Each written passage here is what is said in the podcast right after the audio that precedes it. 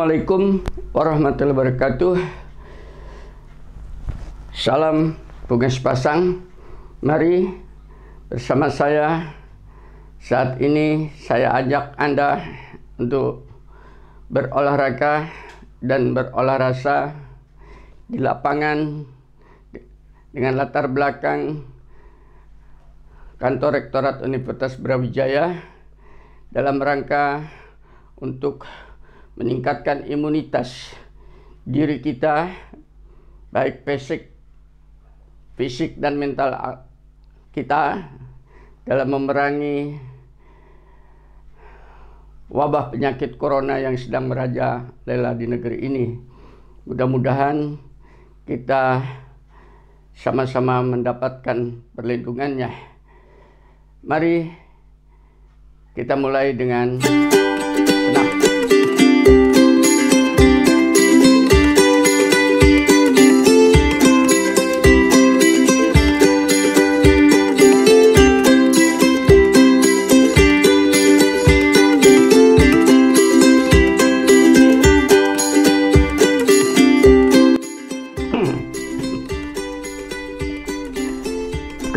Oleh Anda. Bahwasannya fisik kita ini adalah merupakan senjata sekaligus alat pertahanan tubuh kita. Maka harus dioptimalisasi penggunaannya supaya kita menjadi orang yang sehat. Kita mulai beberapa gerak dari silat ini yaitu dari aliran periksa diri. Artinya aliran ini agar supaya kita bisa memproteksi melindungi diri dari kezaliman orang lain. Dan tentunya kita juga tidak mau dizalimi orang lain. Beberapa gerak saya tunjukkan. Mudah-mudahan anda mempunyai minat sebagai bahan untuk pertahanan diri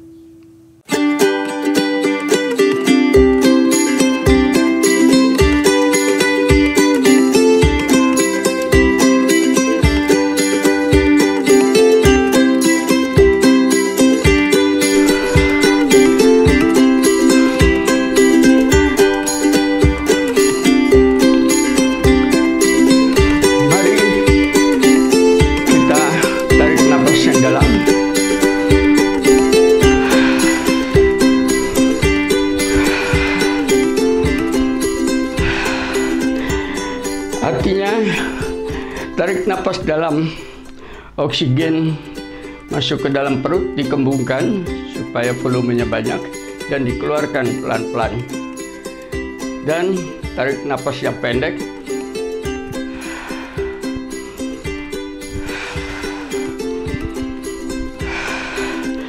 Artinya hanya oksigen ditarik sampai dengan paru-paru dan dikeluarkan pelan-pelan. Terus terang cara pernapasan yang demikian ini sangat bermanfaat untuk menjaga kesehatan. Khususnya adalah paru-paru di dalam masa wabah seperti gini. Uh, kalau kita menghindari sumber infeksi atau sumber inokulum dengan menjaga jarak insya Allah oksigen ini akan tetap memberi berkain dan di situ akan menjadi obat bagi kesehatan Anda. Anda bisa melihat saya seumur 73 tahun masih bisa senam menggunakan jurus-jurus silat sebagai demonstrasi karena saya sudah berlatih silat sejak SMP tahun 60-an di Mayangkara Surabaya di bawah bimbingan pendekar pendiri Perisia Diri yaitu Bapak Dirjat Mojo dan saya sudah melatih silat di mana-mana termasuk orang pertama yang mendirikan Universitas Brawijaya pada saat saya masih mahasiswa melatih teman-teman saya karena saya sudah empat tahun lima tahun di atas mereka belajar silat. Nah, mari kita lanjutkan uh, kita dengan pembahasan tentang olahraga. Kita duduk.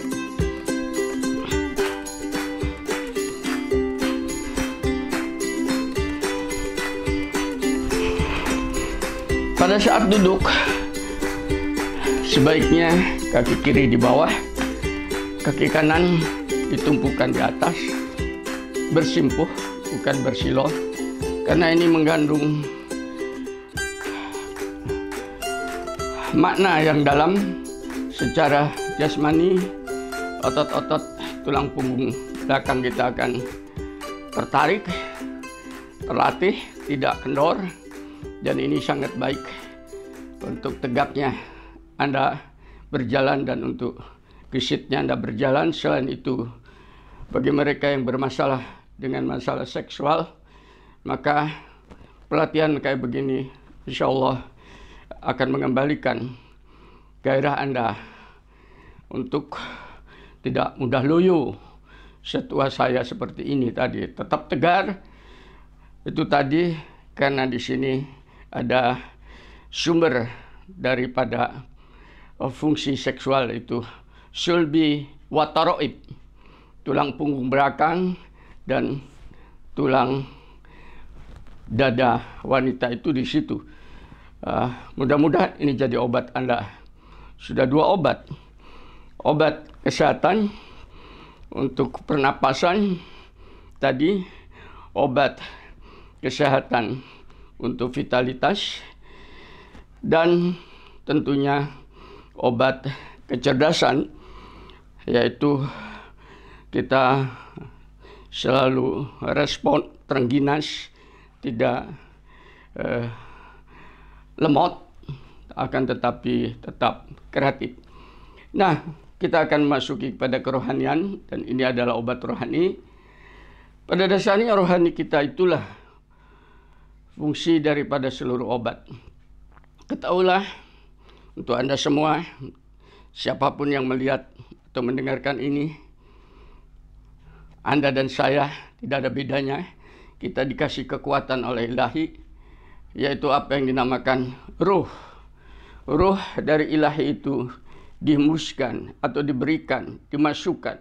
Unsur-unsur ilahiyatnya berada di dalamnya masuk ke dalam ubun-ubun kita waktu kita masih berada di dalam rahim ibu itu tadi dalam ubun karena dia harus menghidupkan alat yang kedua yaitu intelektual yang ada di dalam otak kepala kita di otak kita itu tadi yang akan merespon atau memberi komando kepada seluruh kekuatan ketiga yaitu organ atau tubuh kita. Ya setelah masuk ke sini kemudian dia akan memberikan stimulasi di otak kita dan kemudian unsur ruh itu akan bersemayam berdomisili di dalam rongga dada kita sedangkan unsur al hayat hayatinya akan menghidupkan seluruh sel dan organ kita itu tadi. Sudah tiga. Ruh yang masuk kekuatan yang tidak terbatas, intelektual sebagai kemuliaan makhluk hidup di atas segala makhluk hidup yang lain yaitu manusia, maka itu harus dilatih dan kemudian bersemayam di dalam rongga dada kita dan yang ketiga yaitu kekuatan fisik. Anda bisa melihat tadi orang tua ini masih dikasih kesehatan fisik karena memang terlatih seperti itu sehingga dengan demikian uh, akan berpengaruh kepada aktivitas yang lain. Yang keempat, kekuatan yang keempat yaitu adalah hawa nafsu kita. Ada tiga hawa nafsu ditanamkan pada jasmani kita, yaitu hawa nafsu kita suka makan, dikenal dengan suka alawamah, memabah biak. Itu penting untuk kita, tapi perlu dikendalikan karena apabila makanan Anda tidak terkontrol, yang halal pun bisa menjadi haram. Makanya konsepnya halalan toibah. Gula itu ada halal, tapi bisa menjadi haram bagi mereka yang punya kencing manis. Ya, itu semua. Seperti saya, contoh, uh, ada ikan-ikan tertentu yang menyebabkan alergi bagi saya, maka saya pun harus menjaga menghindari supaya tetap sehat. Yang kedua adalah uh, anapsu sufyah, awan nafsu uh, yang masuk lewat mata, yaitu senang pada keindahan pemandangan, khususnya pada lawan jenis itu tadi. Ini diperlukan karena tanpa itu kita tidak akan berka, pernah berkembang biak, tapi perlu dijaga, uh, dikontrol dengan nanti saya beritahu alat kontrolnya apa yang ketiga adalah an-nafsul amaro bisu ini yaitu hawa nafsu amaro suka marah, murang muring. Jenis banyak, gensi itu adalah amaroh, ingin dipuji itu amaroh, tidak suka dihina juga itu amaroh, uh, tamak itu juga amaroh, jenisnya banyak-banyak. Ini kalau diterus-teruskan, maka yang akan terberati adalah rongga dada karena itu biasanya lewat napas sehingga anda, anda akan tersengal-sengal. Nah, ketiga hawa nafsu itu harus dikontrol oleh nafsul mutmainah yang ada di dalam roh anda itu tadi. Itu akan bisa mengontrol apabila juga dilatih. Meditasi seperti yang saya lakukan atau Anda melakukan sebuah kerohanian dalam kesendirian itu tadi itu adalah dalam rangka mengoptimalisasikan fungsi anapsul mutmainah rohani itu tadi. Untuk apa saya marah? Apabila saya bisa memberikan maaf kepada dia. Untuk apa saya harus makan berlebih-lebihan sementara orang lain banyak kelaparan? Untuk apa saya harus kawin cerai atau bulak-balik kawin Sementara satu yang diberikan oleh Allah sebagai pasangan hidup itu saja. Tidak habis-habis sampai tua seperti saya ini. Nah itu semua kontrol, kontrol uh, yang diberikan oleh kerohanian melalui apa yang dinamakan an-nafsul mutmainah dan itu sangat dekat dengan ilahinya. Maka harus dilatih. Bagi umat Islam sebetulnya pelatihan sudah ada yaitu melalui sholat lima kali dalam sehari lima waktu itu tadi Makanya itu harus diresapi, dirasakan apalagi tambahan sholat malam itu akan meningkat kekuatan potensi rohaninya sehingga seluruh organ tubuh yang dimuati oleh tiga hawa nafsu itu tadi akan terkendali sebagaimana kuda liar. Itu kalau dibiarkan maka fisik Anda muntang manting, pikiran Anda muntang manting itu yang kebingungan. Maka dikasih kendali tali dalam mulutnya diikat. Kemudian anda duduk di atasnya ketiga nafsu itu dikendalikan oleh anafsul mutmainah terserah anda mau dibawa ke pasar bisa. Dia dengan jinak mau dibawa perang bisa. Mau dibawa ke masjid bisa. Mau dibawa ke gunung bisa. Bahkan di sandar pun ditaruh pun dia tidak akan lari karena sudah ada tali kontrol. Itu maksud daripada kerohanian yang paling esensi. Yang kelima, yang terakhir, pada Anda diberikan kekuatan namanya harapan-harapan. Harapan-harapan ini pada dasarnya itu yang menyebabkan bedanya kita dengan binatang. Binatang tidak punya harapan apa-apa. Mereka hanya menggunakan uh, semata-mata adalah insting atau naluri. Tapi kita dikasih intelektual untuk menganalisa kenapa harus ada banjir. Bagaimana cara menjanggah banjir?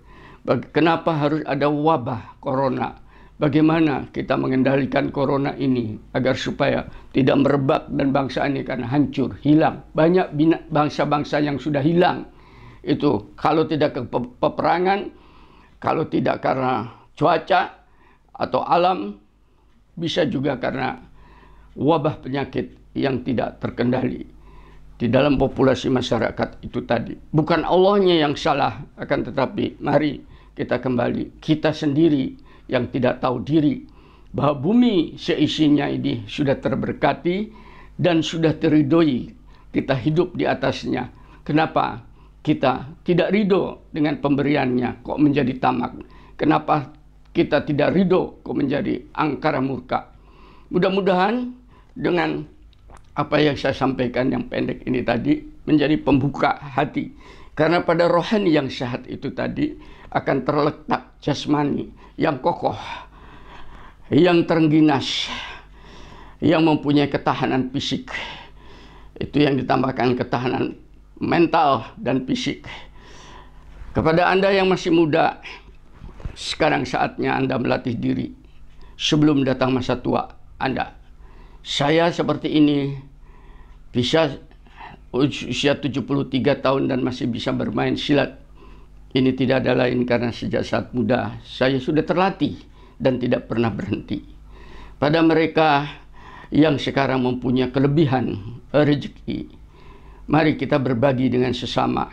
Itu kerohanian sebetulnya karena mereka yang terpanggil untuk menyalurkan kelebihan Anda itu anda akan terberkati sebelum Anda jatuh kepada pailit. Nanti Anda menyesal. Bagi mereka yang sekarang diberi masih diberi kesehatan, mari manfaatkan kesehatan itu betul-betul agar supaya fungsi organ atau fungsi kekuatan yang diberikan oleh Allah itu bisa dimanfaatkan menjadi jati diri Anda.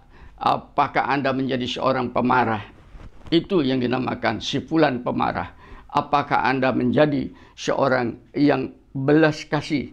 Maka itulah si Markodah yang suka belas kasih. Apakah Anda yang suka mengumbar hawa nafsu seknya? Maka Anda akan disebutkan. Itulah si fulan itu tukang kawin cerai. Dan seterusnya dan seterusnya. Jati diri Anda anda sendiri yang menentukan. Allahnya sudah merido, tergantung Anda. Ridho tidak dengan pemberian itu tadi. Kalau Anda ridho, insya Allah Anda akan selamat. Sehingga pada saat masa hidup Anda itu terberkati dan Anda berkarya banyak, bermanfaat untuk diri, keluarga, dan untuk orang lain sebelum Anda didatangi malaikat pencabut nyawa Anda. Sekarang saatnya agar supaya penyesalan tidak datang setelah Anda tidak bisa berdaya apa-apa.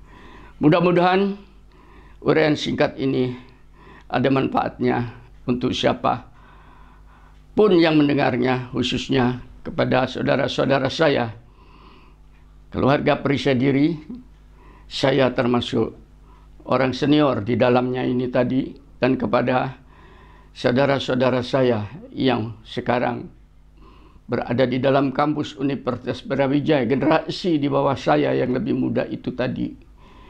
Uh, jadikan seperti saya ini bisa ada manfaatnya untuk menjadi keteladanan baik intelektualnya maupun fisiknya maupun kerohaniannya maupun mentalnya dan seterusnya.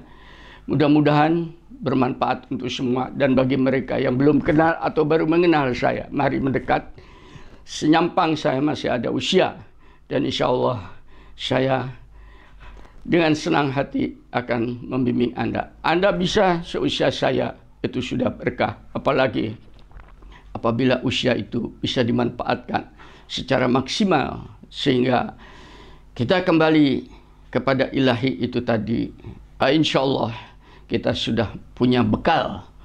Kalau toh ada kesalahan di dalam perjalanannya itu, mari kita sama-sama memohon maghfirahnya karena dia Ghafurur Rahim. Sebelum makhluk manusia ini berbuat dosa, maghfirah Allah sudah ada.